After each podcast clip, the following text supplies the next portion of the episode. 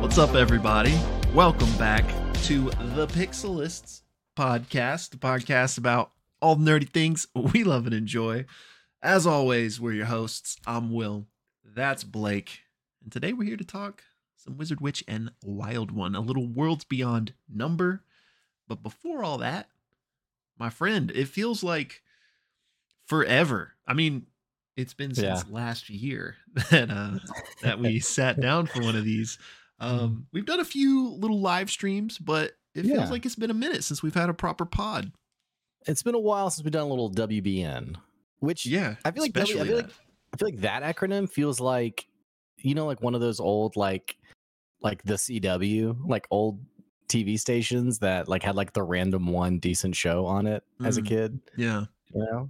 So, but yeah, little Worlds Beyond, and yeah, it's been a while. I thought you were gonna say it's been a long time since we've sat down, and I was like, we did it earlier today. We did it last Friday. For the pod, and especially Worlds Beyond. Because we are fun.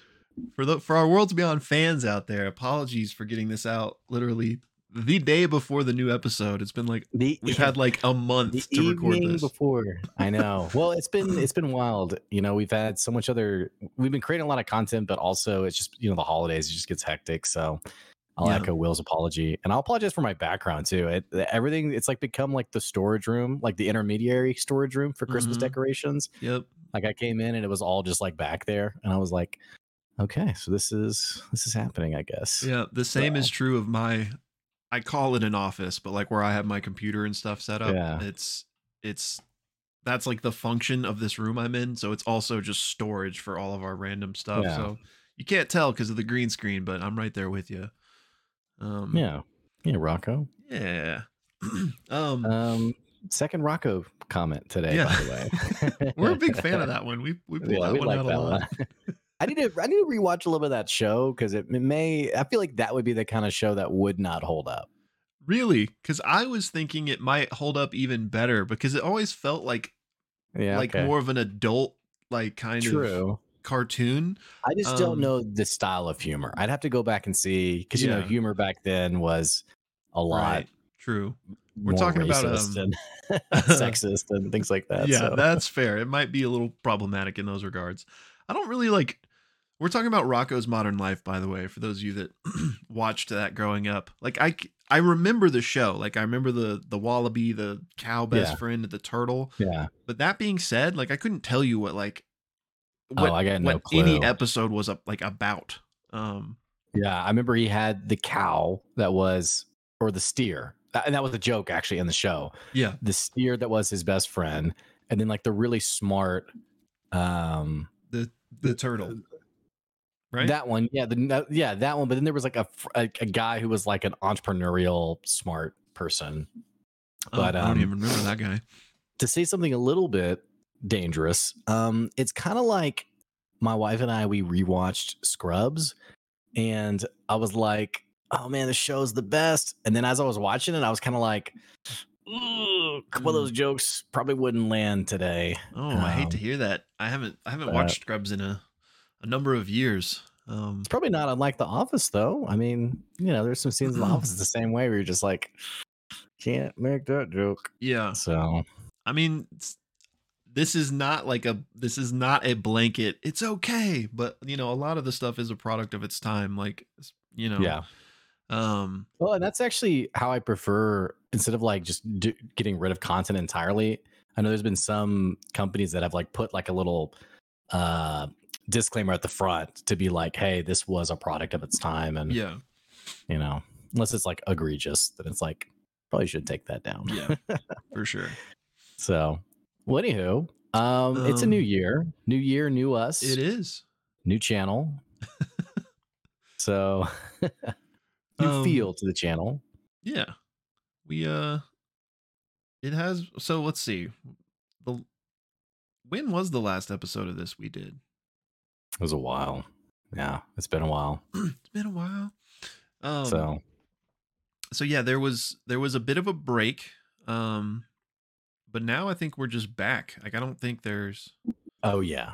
We're so back. We're back. So, sorry, I lost my complete train of thought. Oh, yeah. Before we... Not that you were going there yet, but before we launch into our proper Worlds Beyond discussion, couple things really quick. We kind of alluded to it, but for those of you that are only tuning into us to Worlds Beyond, you may not know some of these things. Blake and I have started doing a weekly live stream every Friday. So when I said, you know, we haven't done this from forever, but Blake said we did this literally today. He was referring to a live stream we did. I guess today's not Friday. This was a weird exception for New Year's. Mm-hmm. But every Friday at 1 p.m. I always want to say 1:30 for some reason, but it's 1, right? It's at 1. Okay. At 1 p.m. Central US now time. You're gonna set that into people's heads now. It's gonna be a thing. I don't know why. It's like ingrained in my head, 1:30 for some reason. Yeah. Stop saying it. I know. Please. Okay. 1 o'clock Central Time US. Yeah.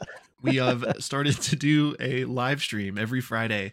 It's typically just like a quick, you know, in and out 30 minutes. Really, we just talk about whatever, but it's kind of centered around D&D, centered around Worlds Beyond Number, Critical Role. You know, come with any questions you have about those things or just about anything. Like I said, we usually end up just kind of talking with the chat and just hitting whatever comes up, really. But it's been a lot of fun, and would love to see more of you guys there for that. And it'd be good to get more Worlds Beyond chatter. In that live stream, I would love more Worlds Beyond people in the fold, you know? Yeah. I mean, we love Critical Role, but bro, every episode of Worlds Beyond, I love it more and more. There's just a lot I want to talk about. And I know you just said this, but like, really, we really want that live stream to be a time where we can just kind of get together and hang out and just talk nerd stuff, you know? So like, it'd be great to have you guys join that live stream and just share your latest thoughts on the campaign, theories, you know, comments, what have you. So, yeah, absolutely. And on that same note, join the Discord. I guess we would love more Worlds Beyond, you know, chatter, lots of places, so including the Discord. There will be a link in the description below, as always. We got a channel there just for Worlds Beyond. And that's additionally where we kind of host all Pixelist stuff. So we also have Sunday Fun Day watch parties where we watch anything. So who knows what it could be on any given week. We've been watching Christmas movies recently, but we've been watching like D&D one shots. We've been watching Fantasy High, all sorts of things. So come hang out for that. And I do this every time. I always feel like there's like one more thing I'm trying to remember to mention, but. Oh, I remembered. Cycling back to Worlds Beyond specifically, if you guys are familiar with us, you know we always give our recap before diving into the discussion. We are not feeling any type of way on this yet, but I just want to reach out and get y'all's opinion for those of you that do consume that recap and our discussion. If you enjoy the recap as it exists currently, being more of an in-depth kind of 15-ish minute, you know, analysis of what happened, or if you would prefer a quicker recap, maybe somewhere in the realm of 5-ish to 10 maybe minutes, for just a quicker, like, if, oh, like what happened in that episode? Let me catch up real quick. It's just, it's so hard because both of us such nerds, man. It's hard to not like, you know, it's like, oh, that's so important, I gotta talk about it. But yeah, but you know, I think it's a fair question to ask.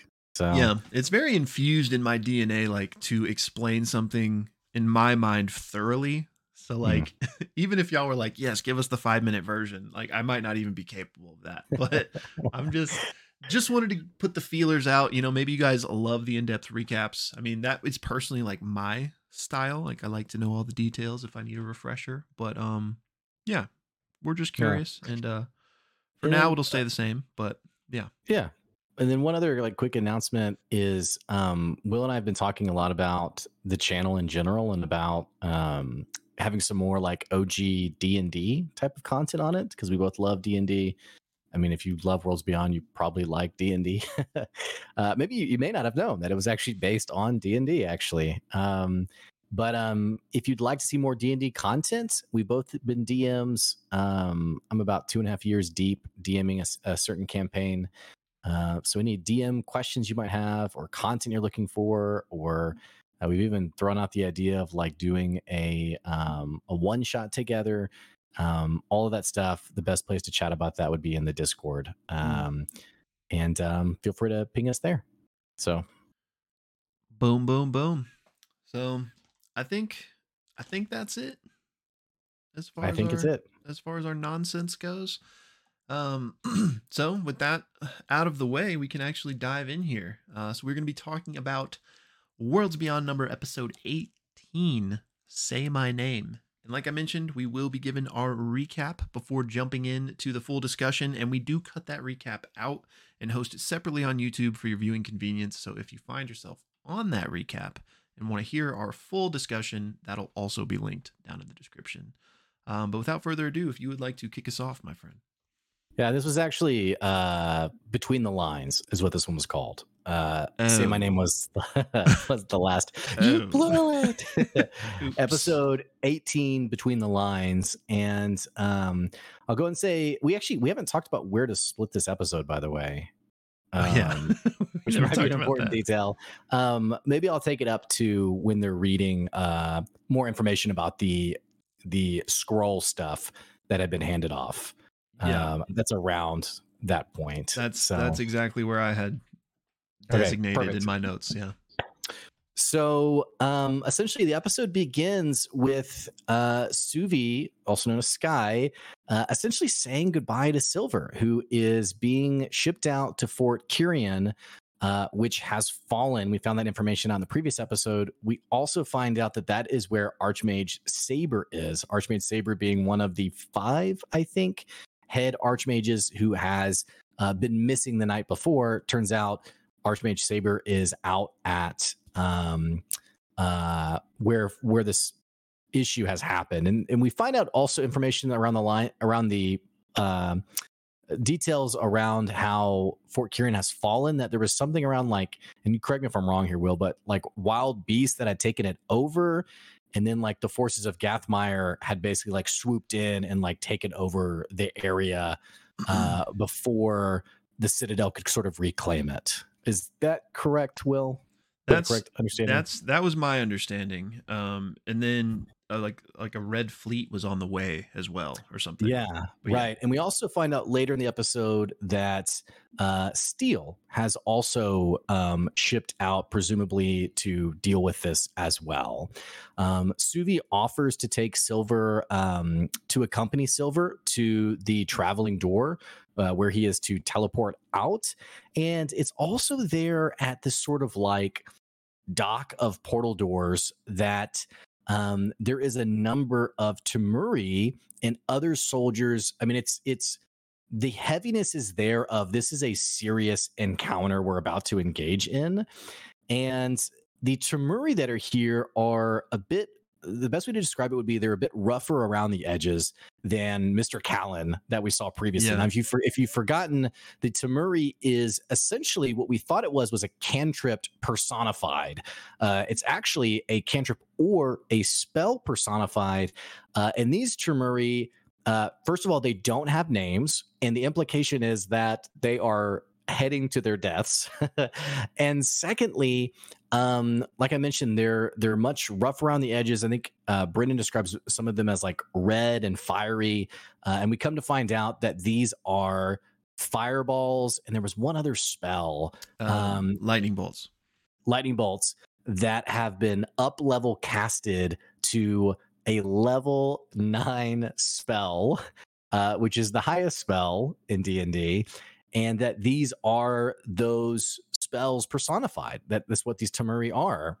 The other thing that's mentioned is that these Temuri can actually do some lower level spells as well. But then once they are ready, they will essentially cast themselves and extinguish themselves in battle. But again, they don't have names because that is what is expected that's going to be happening. Suvi says her goodbyes. She has a small exchange with one of the Temuri that is essentially like, you know, do your job, like stay focused. But also it's kind of like a little bit brisk between the two of them. And then essentially Suvi makes her way back to read up in the library to try to figure out whatever she can, whatever information she can, because she's expected, I guess, in this case, to be spending the night with Silver. And I actually don't remember what she found in the library, because there wasn't much information. And one detail we find out is that there's been sort of like a, not industrial revolution, but like most of the stuff that's been written has been written like in the last 50 to 100 years. Yeah. So that was one detail. The next day, she meets back up with Ame and Ursulon and the fox. There's some great chatter around convincing the fox to learn how to read. And they ultimately decide, let's go to see Suvi's new place in the Tower of Silence, which she is the Archmage. She's the apprentice to the Archmage Silence. So they go to this beautiful 8-story tower. They meet Silence.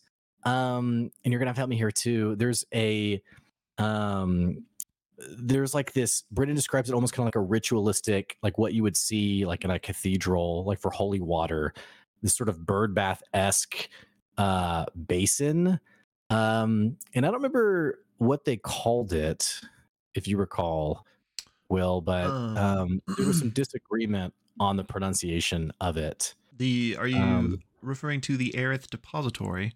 I am. Which is it, the Aerith depository or the Aerith? I think it is Aerith, and then Erica made like a Final Fantasy joke.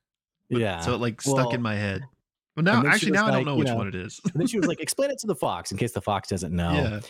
And Silence essentially, and also Silence is accompanied by another apprentice, Yulia, who is very kind and giving of like authority to even Suvi, and it's like, if you need anything, just let me know. You get kind of the impression of like a fresh graduate student, and there is some lore that Brendan gives about like what house she comes from or like what school she's come from, and also notably that her aunt is Steel, though may not actually by blood.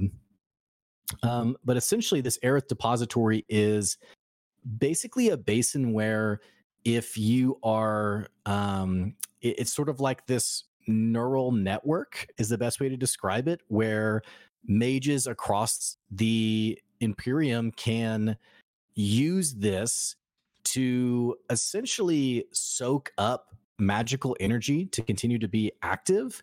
And what's understood is that if you are a mage who has no need of your spell slots, that you sort of donate it into this Aerith depository so that other, presumably wizards that are part of the war effort, can make use of it as they need to. We get a couple of insights about Suvi, how she soaked in it when she was 14 and nearly died, and also nearly got one of her friends, I think she said her best friend, killed. And then there's a funny dialogue around the fox keeps calling it juice, and Silence is like, please stop doing that. They leave. They decide to go see Suvi's sort of like where she's going to be staying. There's a bunch of like books being moved in, like her libraries are getting outfitted with all these cool things. And notably, they find this sort of like alchemist workstation where there are 3 vials that Brendan describes, essentially a blue one, a black one, and a red one. And just for brevity, we come to find out they do open the black one, and this impish demon comes out. And this is basically an ink demon. In fact, all 3 of them are ink demons. The blue one is Cyril, who is a poet. The black one is Enzo, who is a like historian writer, though everything he writes is wrong. Like all of his edits are incorrect.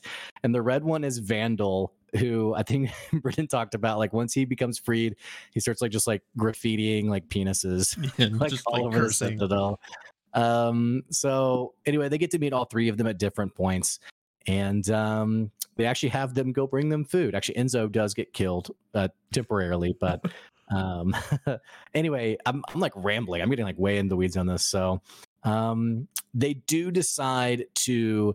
I think it's Ame who says, hey, now that I've had my curse lifted, I want to go back to those documents that Steel that Suvi was asked to bring to Grandmother Wren. And do you want to take it from there? Yes, sir. I will do it. So, yeah. So Ame gets out two things. It's the book called The Stars of the Southern Skies and a bunch of charts that depict like the shapeshifters. So she kind of spreads them out and is just seeing if they mean anything new to her now that she has her memories back. The first thing she notices is that she gets a smell that is the same smell that kind of came out when her curse was removed. Again, the one, if you guys recall, is of Yoren. Smells like him. So they're first looking at these diagrams, and they're very old. And Brennan describes it as kind of akin to like the classic like Da Vinci Anatomy of Man type of drawing. And Ursulon recognizes the creature that's being depicted as a Garen or Garen. I can't remember how it's pronounced, which is an animal. Like it's a literal like type of creature from the spirit realm. So this is like a specific animal that this shapeshifter is turning into rather than like a unique form of their own. And so Ursulon shares this information like, hey, that's a Garen that we're looking at. And they're described as like these massive hyenas, but they have opposable thumbs. So they're like kind of like terrifying, dangerous apex predators because they have like all the benefits of being like this wild beast, but also they have opposable thumbs, which means they can do all the things that like humans can do. Right. So Ame is kind of just testing with her alchemical supplies if she can figure out like what's going on with this smell. And she does determine that it's been like intentionally added to this page, like this element of scent. They then get to speaking on just like the essence of names stemming from Garen. And they start thinking about the name Yoren. And Suvi kind of like has this moment where it clicks, where like something about Yoren's name informs what he is. And she realizes this is like some piece of the puzzle. Ursulon then inspects the scent itself to see if it is the same scent he remembers from these Garen creatures. But it's not. It is reminiscent of them, but there is like a very heavy iron scent that is added on it. And again, this is what Yoren smelled like. And Ame then asks Suvi is like, hey, is what you remember of Yoren, did he have like iron? And Suvi's like, yeah, he had iron on his tusks. And apparently, correct me if I'm wrong, but I think that was an indication of like subjugation or like control or something. Yeah, there was some comment immediately after that the use of iron allows you to basically like possess or like control or own spirits. Subjugates about the best way you put it already. So something like that. Yeah. So we don't really know like necessarily the implications of that, but Suvi did remember there was iron on his tusks, and there is no iron depicted on this diagram. So then Ame takes a look at the Stars of the Southern Skies book, and it's basically just a basic to intermediary astronomy book on the Southern Hemisphere. There seems to be no connection to the shapeshifters or like the attack on Rue from the past. Like they just can't figure out what the connection is here or why this astronomy book is important. So they decide, well, let's go ask Steel. Like she's the one that gave these to Suvi to give to Ren, so she can probably shed some light on this. So they head over to Steel's, they knock on the door, and they are greeted by Ishra, who is Steel's 15-year-old daughter with her second husband. She lets them know that, hey, Steel flew out on a sky ship earlier, presumably to go help with the Fort Kyrian stuff.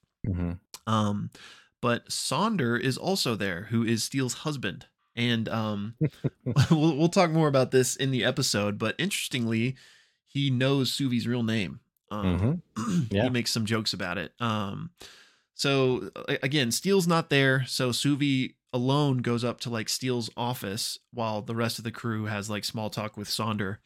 And so in Steel's office, Suvi finds a journal that is marked on a certain page. So she opens that page up and finds a scrap piece of paper, which on that paper says all of our hearts, XOXO, Chandri Newell and Iman Cadbarakat. So these are Suvi's parents' real names.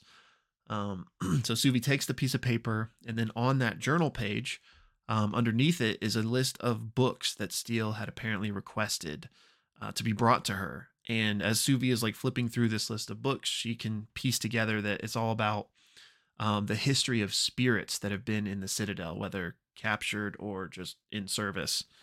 And Suvi notices like a couple things in this like kind of scrawled research. One is the word badger that is underlined. And then 2 pages prior to that, there's some stuff crossed out, but Steele wrote Hawthorne's Crest, Battle of Starling's Ford. And this we know, or Suvi recalls, that this was the battle that Sir Curran died in that she researched earlier in the campaign. So Suvi gets this information, goes back downstairs, and the crew leaves to head back to Suvi's house. But on the way, she tells everybody what she found, and Ursulon's like, oh, like that's connected to me. Like Sir Curran is the guy that I met, and also my sister is a badger. So like, I'm wondering, is this in reference to me? And he tells Suvi and Ame about how Steel had offered to try and help him return to the spirit world. So they have a brief conversation about that. Ursulon, you know, saying that at the time he didn't really want to talk about that with Steel. But this is clearly something they need to figure out. So they're heading back home. Suvi does make a quick stop at the Aerith depository and deposits the rest of her spell energy. And then they make their way home. In these final conversations in the episode, Ahmed brings up Pomeroy, Galt, and Sly, which are 3 names that she now remembered that Grandmother Wren had told her about people at the Citadel that maybe like could help her. Suvi recognizes the name Pomeroy, she thinks, because she recalls there's this thing called the Kassoff Collection, which is essentially this collection that manages all the bound spirits within the Citadel. So if Pomeroy is a spirit working on that, it's kind of an interesting dynamic because it's kind of like a spirit that might be like kind of holding down other spirits, sort of, in a way. Not necessarily, but so there's that. And then Galt, Suvi remembers, is a girl named Hana's father, which we find out Hana is the girl that almost drowned that Suvi referred to earlier this episode, and Blake's part of the recap in the Aerith depository. And then finally, Sly is, we've heard this name before because they are the head of the Office of Preemptory Catastrophic Deviation, which is essentially the office that is responsible for like enormous risks to the world, but risks that have like less than 1% of a chance of happening. So Suvi kind of described it as like the place old wizards go to like still think they're relevant, but maybe there's more than meets the eye here. So they kind of have that talk, and then everyone goes to sleep for the night, except Suvi doesn't actually go to sleep, and Ursulon doesn't really go to sleep either. So he sneaks off to go drink and just train and think to himself, while Suvi goes to research. And she basically, I think, is researching through like a lot of her parents' old things and their research. And as she's doing this, she makes an investigation check, but rolls poorly. But Brennan then reminds her, you have a homunculus now, so you get to roll with advantage. And then she rolls really well. So he kind of poses the question to her, so what are you specifically looking for? And she says, like, I'm just trying to figure out, like, between my parents, like, who was in the bigger rush for in their studies, and, like, why were they studying that thing? And basically Brennan describes that she finds a message in this research, a message of dismissal from the Citadel about her mom, basically saying that her mom was being kicked out of the Citadel, but it was rescinded. But before it was rescinded, she was getting kicked out because she had apparently gotten into a tiff with one of her teachers and accused one of her teachers of treason against magic itself. And that line is like kind of the cliffhanger we're left with. And that's where the episode ends. Again, episode 18, Between the Lines. Not say my name. But yeah, so again, y'all, if you're just on the recap, don't forget you can find our full discussion linked in the description below. What a crazy episode, dude. It's crazy how much happens in like this 2-hour block. Yeah, we've been... especially in like this last there was such a long break. I'm having a hard time remembering, but I want to say like the last 3 or 4 episodes, there's just been so much lore ever since getting back to the Citadel that it really does feel like the amount of information coming in is far more than the runtime. Yeah. I mean, and I think also the fact that some of the like filler stuff gets cut out in the editing, like in the post-processing, that yeah, it's actually like the runtime's a little deceitful. That's true. Because it's not like pure, it's not like an actual like authentic 2 hours. It's 2 hours post-edited. So we're probably actually getting like 2.5 hours of content and something like that. Yeah. And that's a really good point. Yeah, maybe even longer, honestly, depending on how much, you know, kerfuffle is happening between roles and deciding what to do and yada, yada, yada.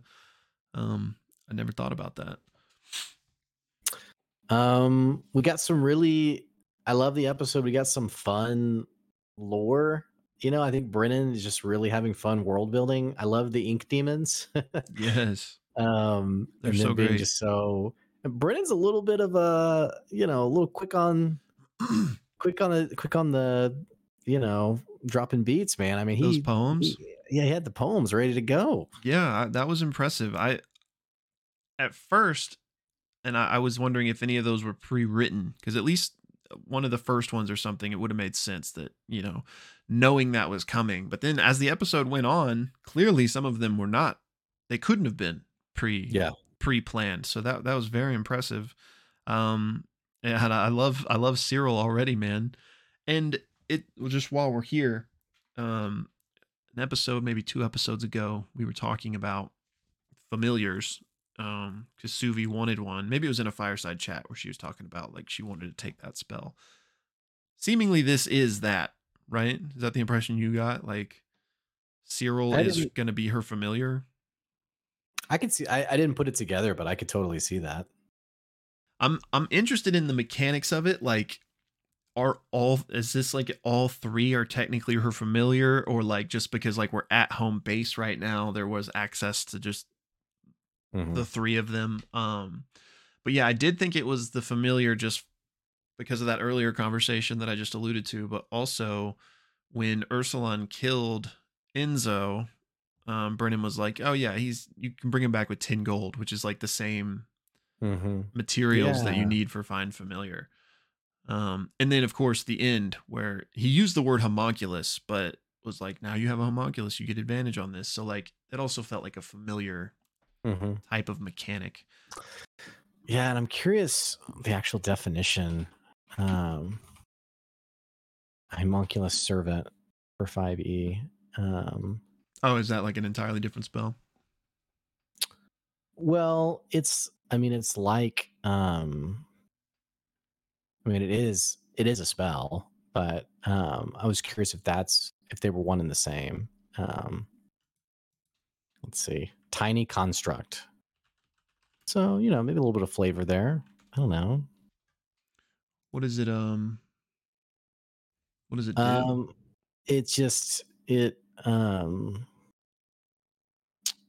Let's see. It can do a ranged weapon attack. So it would presumably go after you. And then it can use a reaction to cast a spell you have that has a range of touch within 120 feet of it. Okay. Which was the same thing that Emily Axford had with her Raven. Mother. Yeah. Okay. Yeah. So, I mean, I guess it's probably some kind of combination of this spell and familiar, right. Which that's cool because it definitely feels distinctly different from the Fox, which obviously the Fox is different from a normal 5e familiar to begin with, but right. I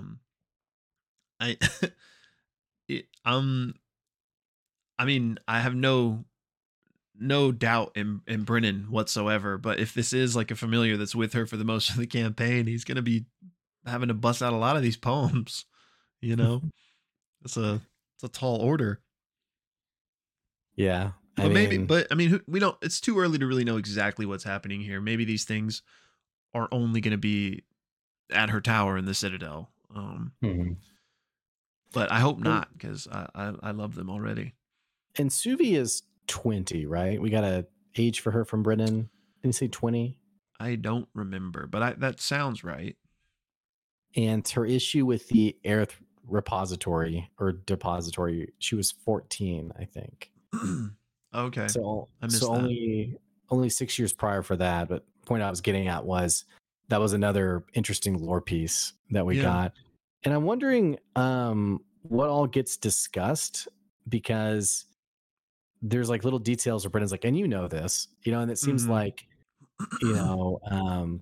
the players themselves pick up on it really quickly and share their own details about it. And so, yeah, me too. I was also wondering that, because at first I almost wondered if that story about the kid drowning was like an improv, like, oh yeah, when I was little, this happened with this thing. But then later it was like backstory about that, because the girl, I can't remember the context, even though I just was talking about it, but Hana, I think, was her father, or Sly maybe is her father, or no, Gult. I think is her father. So when that was dropped, I was like, oh, I guess that wasn't an improv little thing. That's like a concrete part of her backstory, which is really interesting. Which the whole Aerith depository thing is really cool. We kind of knew this existed, not in name, but because of the rings. Like, we've seen mention of those that like give the mages extra spell slots. So I'm assuming that is the mechanic here. Like, there's the depository, and then these rings are what like connects wizards to it. Well, and Silence was even mentioned of having that ring on too. So that makes sense, actually. Which, this is small, but there was the whole mention of like, you use your own spell slots, and then like in times of need, you can then access that. Like, I think it was even like, it's not even just frowned upon, like it's kind of not a sin, but like it's just like not cool to use it if you have your own spell slot still, right? Which, what I thought was interesting is then when Silence exits the scene, it's described that his ring is what casts Dimension Door. So it's like, unless he was coincidentally out of his own spell slots, but I doubt it. It's just kind of like, this is the rule for you guys, but me, haven't used my own spell slot in millennia. Yeah, and to be fair, that's pretty on brand for Brennan. I mean, Brennan's, Brennan always has like the throughput line of, corrupt officials at the top, or like, the elite, the corrupt elite. So, I mean, I could totally see that being a thing of like, sort of like the self-serving, person at the very top who's just like, yeah, like, why should I use one of my own spells, and just soaks up the perks of it for sure. Yeah. I'm assuming that was an intentional detail from Brennan. Maybe I'm reading too much into it, but if it was, I really like that kind of subtle, little subtle thing. And I know I'm kind of like slightly bouncing around here, but they all connect. I also thought it was cool that, so like Silence's tower was like the biggest one in the place. And it's cool that seemingly Suvi just gets that when he dies as his apprentice. Now, is that something we'll actually see in this campaign? Like, maybe, but the campaign's not going to become tower generator decorator, but it just was a cool thought that, that could be hers one day. She got a cushy job, dude. Brennan was saying, you have 1 hour a day to like do stuff Silver wants you to do, or not Silver, Silence wants you to do, but otherwise, like, the understanding is like you're, in charge of your own destiny, so to speak. Yeah. So that was cool. It reminded me of like, I can't think of the name of it, but like there's some other like, and this is very generic. It's probably from a million things, but there's some other specific like IP I'm thinking of where like you get to like this elite role, and then it's like, it's up to you. Like, I think it's like a dang it, this is terrible, I'm ruining this because I can't think of what it is, but like you become like, I think it's a video game, you become like an elite agent, and then you decide what you want to do. Anyways, reminded me of that. Okay. Good share. Good share. Yeah, it's not ringing any bells for me, but. But yeah, I thought that was cool. But... All right, let me pull up my notes here. Oh, one thing I did want to talk about was the Temuri. That was crazy. Yeah. One, just really cool. I also liked that Suvi had never seen these before. So this is kind of like the evolution of like what the Citadel is like getting into, you know? Which I think you mentioned it in your recap about like just in the grand scope of history of this world, like only like the last 100 years has magic like just like industrial revolution of magic is right. Like ongoing right now. So I like that this is kind of representative of that, because when Suvi was a kid, like the cantrip Temuri were a thing, and then like we're already at 9th level spell versions. Yeah. But also just like such a cool like informative piece on like the political landscape here, like because they are just cannon fodder. Like these things are just like to die. Like they're not given a name because of it. Really quite sad, because like they do have consciousness and they do have like autonomy on some level. But and they're just, I think they were even self-aware as to why they didn't have names. That's a good way to put it. Yeah. So. They do seem self-aware. So it's like created just to die. And another one of those nice little details, like what's the bakery guy's name? Callum, Mr. Callum. And Mr. Callum, there was the whole point about like they do have the distinguishing mustaches or whatever, but for these soldiers that are bred to die, like there's no distinguishing between them. They all, besides like the lightning bolt ones and the firebolt ones, they all look the same. Right. And correct me if I'm wrong, but wasn't there some mention of like the fact that they didn't have names? There was like something wrong with that in Suvi's mind. Like that was like a cardinal sin or something. I don't cardinal remember. Sin is a bit extreme, but there was like no. I don't remember that specific detail. I just remember her being a bit put off by the implication of like what I took it to mean was like the implication of like the scope of conflict that these people are heading off into, but more specifically, what Silver's heading off into, and her being kind of shook by that. But maybe, I don't know. I might have missed it. I need to re-listen to it because it wasn't as extreme as cardinal sin, like I just said, but I feel like there was some mention of like, this like goes against the lingua arcana and like the magic, like things are supposed to have names. Like, yeah, I do remember something like that. Yeah. Yeah. Clearly a whole theme of this entire campaign is like the meaning and the power in names. But I think it's a nice actually comparison to the last episode with, I can't remember the witch's name, but the one that tried to contact Ame, how her familiars didn't have names. And clearly they were just like these mindless drones that were like slaves in a way. So like similarly here, like these things, sadly, they're not mindless, but they are treated in the same way as just like disposable entities, which is just sad,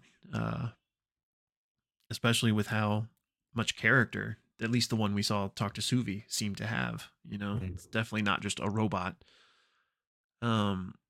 What's also interesting is that they're 9th level, like that's extremely powerful. So like in a world where you're capable of creating those things, like why even are you still sending people like Silver and, you know, real people, if you will. And I guess it all just speaks to the gravity of like what's happening here. Well, yeah. I mean, if Suvi's level 2 as the Archmage apprentice, yeah, you know, and there's like level 9 spells being casted, I'm like, not just a power gap, but I mean, like I said, the scope of the conflict's pretty crazy when you think about it. Yeah. I mean, I guess we have no way of knowing. Silver could be level 20 for all we know, but I just assumed he was like similarly low level like Suvi, but maybe he's not. So yeah, I don't know.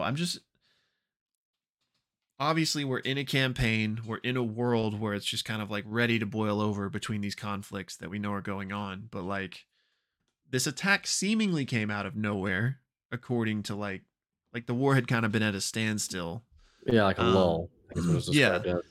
And so like this feels very like heavily escalated really quickly. But I guess I have no perspective for that. Like maybe they would send 9th level spells to even the smallest skirmish, but I mean, if Archmage Saber's there and Steel, Steel is on the way or tangentially related. I wonder what seems like a big deal. I wonder what the importance of this fort is. We found out that it's to the north. I think that's like the only context we got, and I'm honestly not familiar enough with like the world map still to know like any implications of that. But I guess I wonder if there is a map yet. It's like a fan put together. I don't know if there's one that's put out, at least not officially. There might be some like fan ones. They did say that's something they will put out eventually, but I'm sure at this point, you know, Brennan's still filling it in on some level. Which I mean, all DMs, you know, will continuously add stuff, but it might be a while before they want to like officially push anything out. Yeah. But, or if you were about to say something, go ahead. No, I was going to say we had about 15 minutes if we wanted to keep the conversation going. I think you're right. I don't think there's a map that anyone's put together yet. So we know that this thing was taken. It's a big deal because the Archmage is out. Steel is out. 9th level spells are out. It was taken over by beasts. And then Gathmire people went in. But the implication to me there is it was taken over by shapeshifters, not like. Oh, okay. That does make more sense. But isn't there like a weird, didn't we find out there's like a weird energy around like how Gathmire like either shapeshifters? Yeah, we did find that out. I'm not going to be able to like regurgitate it here properly, but there was something to the effect of like in the histories, like they were not treated well. Cause I remember in that episode, we were talking about like, did that have something to do with like why Yoren defected, you know, was working with Citadel people. But yeah, there was something to that effect. But so yeah, that was my understanding, was that the beasts were shapeshifters. Okay. That went right over my head. Okay. Well, it wasn't spelled out that way. That's just like my guess, but it would draw a through line to like, it makes more sense. Yeah. Otherwise I was like, that's random. And it also feels like, well, I guess I don't know. Cause there's spirits in the world, obviously. And that's like a whole homebrew kind of thing. But I'm curious if, at least some of these shapeshifters are just like what druids are known as in this world. You know, because previously I was assuming the shapeshifters were like Yoren, and I just assumed Yoren was some sort of like spirit or some sort of weird something. But with the way Ursulon was like that, the Garen, that's like a beast. So to me, it was like, oh, so like a wild, like the shapeshifter is like a druid that wild shaped into this specific animal, as opposed to like, again, like a unique metamorphosis for. Yeah, I went from that first ep being, or children's story intro being like, oh, he's a druid, to then being like, oh, he's something special. Because the way Brennan described the beast was something I didn't recognize. To now back thinking like these are like D&D druids, and Yoren. And we had a few different options put out there, but like Yoren either met one and can now, which is, this is how it works in D&D, is once you interact, you see that creature, you can then wild shape into it, as long as it is appropriate challenge rating. So Yoren presumably saw one. There seems to be a slight implication that maybe he is subjugating spirits in some way. So that could have been one. Or that he himself is a waylaid spirit, I think is what Ursulon threw out there, and maybe has a heritage to these Garen or Karans. So, yeah, I'm very curious what's going on with Yoren. It's something you and I have discussed at length in a number of episodes now about, like, who's really the bad guy here? Like, what's going on? Like, because on some level, the scent feels like a red herring, like too obvious. Like, oh, it smelled like urine when we sounds so close to urine that makes me laugh every time I say it, but it smells like urine when the curse was removed, and so like he's the bad guy, he did it. I don't know. It put me more on the Steel track. Yeah, it feels too clean for like it. Not that he's secretly the good guy or anything, but I just want to know more about this, because the party notably get to this point of like, shouldn't we just ask Steel like why she has take these things? And like, I think it's interesting. My theory, continuing on this theory we've had for a while about, you know, what's the deal with Steel? That's a t-shirt right there. My theory is, if Steel, maybe not like the big bad, but like as a morally gray decision, decided to curse Grandmother Wren and Ame, which that's been another question is like, well, when did this curse happen? Maybe we witnessed the curse happen. Maybe Suvi bringing these documents into the home is like what caused the curse to happen, caused the spell to happen. And there's also Brennan seems to like appreciate like the old school style of like the man in black had to be invited in, which is similar to like the vampires. What if in the same way, like, hey, I'm handing this curse over to someone who's unknowingly going to be welcomed into the home and thereby like allowing the curse to be cast. I don't know. I just part of me just wonders like, is that what happened here? Like, you know, and then is it not necessarily a red herring, but is it like a, you know, shifting blame onto Yoren? I mean, yeah, I mean, you know, I'm with you in the suspicions on Steel and just thinking the Yoren stuff is too clean. I need to sit on it more, but I don't think the Suvi was the beginning of the curse. I don't remember why in this moment, but I feel like there was like signs of it before she got there that like something was up, but maybe not. There might have been, I don't know. But yeah, I mean, Yoren is just, and this really just dates back to like narrative tropes, but it just feels like there's more to Yoren that's going to be found out. And so whether Steel has anything to do with it or not, I just don't think Yoren is this pure bad guy that has set all this up. And he still might be bad and might be a bad guy, but I just think there's more. And especially given this whole iron element and subject, like, and if he is a spirit that's been subjugated, that just plays so nicely into like the whole main theme of this campaign. It feels like of like wizards versus spirits. So that would make like a really interesting kind of like turn of the plot to be like, no, Yoren is kind of like maybe the guy that was ultimately going to be in tune with what this party's in tune with. I still think there's a lot of like narrative growth to happen in that regard, because Suvi is still very clearly like Team Citadel right now. But yeah, I thought it was not convenient, but when they went to go see Steel, I knew she wasn't going to be there, you know, right. Like that answer would have been too easy to just get right then. Mm-hmm. Do you have any, I really don't, but are there any guesses on your part about what this star book has to do with anything at this point? Ame had to do a roll like way earlier in the campaign, and like it was a low roll, so like I'm just like, there's got to be something there that they still are missing, that like Brennan knows they're missing in some way.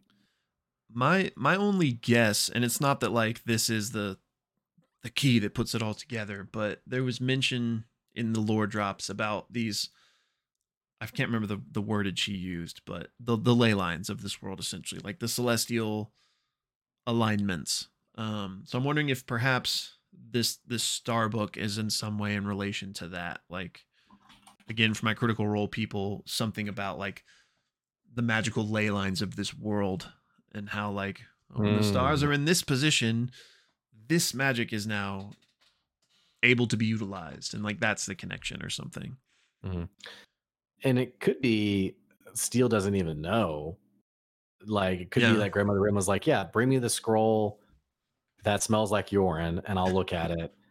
But also I need this from you. Mm. And maybe it was related to this event, whatever's happening in like the Witch's Coven thing that they're like, yeah, we got to do something. Yeah. I do like what you said about it being linked to something happening like on a celestial level or like with the spirit realm and ley lines or what have you.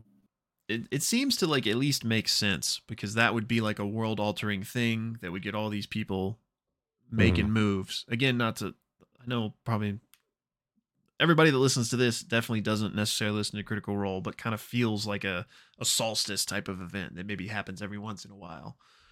For sure. I know, or go ahead if you're. Yeah. I just want to hit a couple of things too, before we, I think you're about to say, I know we're coming to the end. Yeah. Go ahead. Well, the other thing with Steel that I thought was interesting, it's so funny. Everything I get from her, I'm so untrustworthy, but I even almost wondered if like the notebook was left for Suvi to find. It was interesting that the names were just that. I mean, it was in her own house, in her office. So it's not like anybody could go in there. Here's what I was thinking. We know through Suvi's name cloak ceremony that like all mentions get like erased entirely and like recovered, like changed. So like, is it really that simple that someone could like just write it down and anybody can read it? Well, or is it that her parents are dead and so like maybe the spell is broken and now any like future recordings are fair game? I don't know. Well, that theory makes sense, but it wasn't a future writing because it was from her mom, right? Because it said like love you always XOXO.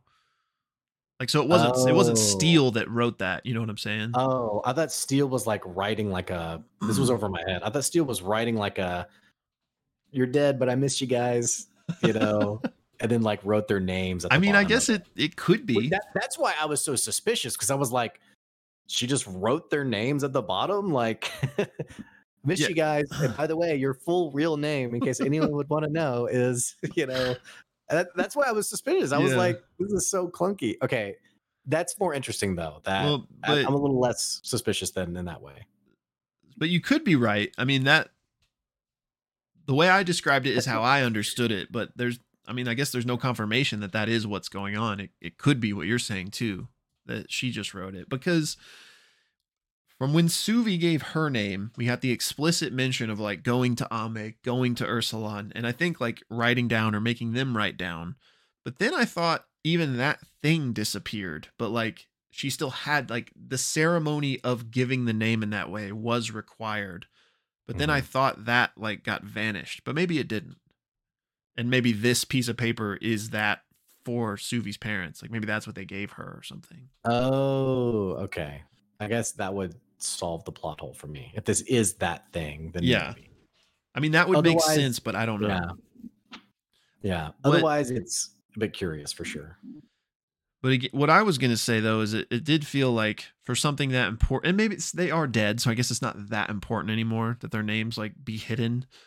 But it felt very easily just out there, you know? Like, and again, it's in her house, in her office. Like, who's going to come in there that is not welcome? But I just would expect that to be like locked away, but maybe it's because like this, like she was intentionally going to show that to Suvi tonight, but then maybe this thing happened and she kind of had to get out of there in a hurry or something. Man, I wish we had more time too, because I actually had a lot that I wanted to unpack here. I'm very curious if Brennan was just like normalizing Steel by being like, yeah, this is her second husband, because some people have their second husband, or if there was like a subtle implication, like what happened to the first husband. Which I think might be the latter or the former there, excuse me. But then the other thing I was thinking about too was her research later on her mother, the dismissal, being on the brink, of being dismissed. And for me, it brought me back to our theory when we talked about like what led to their demise, how, you know, they were double agents working for the Citadel. Like, well, what if they themselves realized, and just to repeat this for the sake of our listeners, they themselves realized that like, no, the Citadel are the bad ones and Steel, like a triple cross. Exactly. And Steel was like, well, no, like, this is my home. Like, I can't. It's going to be either them, it's either the Citadel or you guys have to go. Like, I don't have a choice. So for me, it gave more credence to that of like, what was originally presented as like, we're fighting against traitors to the Citadel. It made it a little bit murkier, I guess. Yeah. I'm 100% with you on all of that. But at least in the specific instance of this dismissal, this would have been far before any of that, right? Because it was before she even got her name cloak. But it still could obviously have links and implication. Like, who was this teacher that she accused of being a traitor?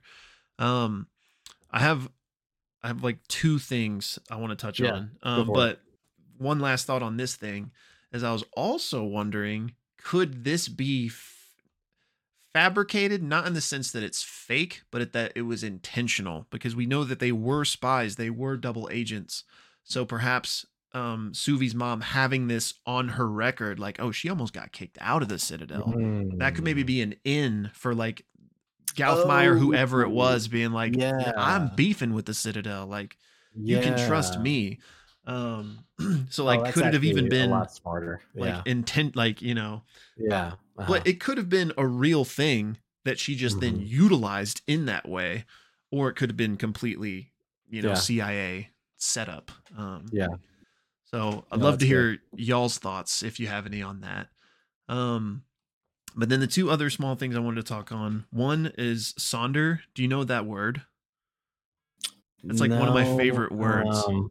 There's like a song or like a movie or something that uses it. It essentially means like, it's like the realization that like everyone you see in your life is living like their own full life. Yeah, it's from a comedian on YouTube who has a bit about it, now that I'm remembering it. So that's just like it's like a really deep kind of word.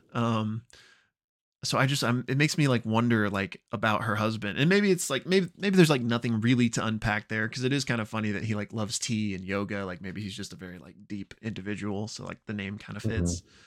So I liked that, but I'm interested to see like more to that character. If it's beyond just like stepdad. But then secondly, I thought it was really interesting that he knew Suvi's name.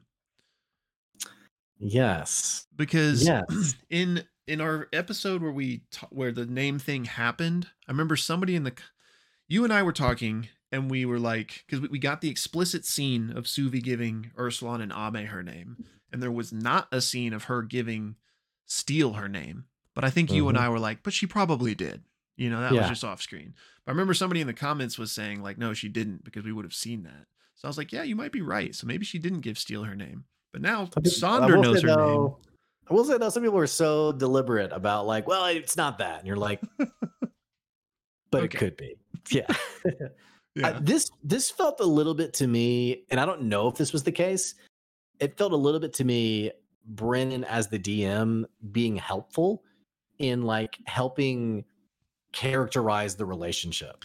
And like, being, like, you can trust this guy kind of. Yeah. Like if I'm a player meeting someone from like my backstory or like that I should know, but isn't like a deliberate character, I may not know like how to interact with them. And what a good DM's going to do is like, hey, and you guys would be best friends. Yeah. Like in some way to like to show the familiarity there. So I kind of felt like that's what Brennan was doing, and like kind of tipping the hand to be like, y'all really close. But if it's not that, then yeah, it's I mean, Suvi also wasn't thrown by it that he knew it. So yeah, I fully agree with that assessment you just made on like the DM kind of helping the player out in that way. But I will say, I think there were other ways to do that if that's all he was doing. Like, I don't think he would just use Suvi's name lightly in that way, you know? So I think that is what he was doing, but I think we can still draw a deeper meaning from it as well. Which was just interesting to me. Because, like, one, we weren't even sure if Steel had it, even though we were pretty sure she had it. But this is like a whole nother level, because, again, not that there's anything wrong with like a second marriage in your life, like, you know, but it's not even like her first husband that Suvi might have known as a kid, you know, like, because we know that her mom and Steel were best friends. So it's not like this guy was also in the picture that was like a really close family friend. Like, this is the second husband. So he definitely came in later in life, and yet he still is like in enough to know her name. I just thought that was not that there's like something sinister or anything like that going on. I just thought it was very, very interesting inclusion. Yeah. It's interesting. Yeah. So again, would love to hear y'all's thoughts on this. We're unfortunately out of time. I gave Will a hard stop on tonight. And of course, he and I rambled before hitting record. So yeah, definitely let us know in the Discord, and then definitely like in our Pixelbits live stream channel, let us know your thoughts, reactions, and theories, and we'll be sure to talk about it on this Friday's live stream. Yeah. But all that to say, I really enjoyed the episode, man. I had a great time watching it or listening to it. Yeah, me too. And again, sorry y'all for getting this out so late. Excuse me. We do have a new episode tomorrow. I don't know. We still have a lot going on, so I can't like promise when our episode on tomorrow's episode will come out, but hopefully in a slightly more timely manner than this one. But yeah, hopefully tomorrow doesn't just wash away all the speculation we just talked about, and we can hear from you guys in the comments and hear your thoughts. Cause I'm really interested. But yeah, anything else? I think that's it. Alrighty, y'all. Again, we got a Discord linked in the description. Come hang out with us there. Like Blake said, we got a live stream on Friday afternoons, and pretty much every Sunday night we have a watch party of some sort. So come join us for that. But until next time, my friends, we'll see you later. See ya.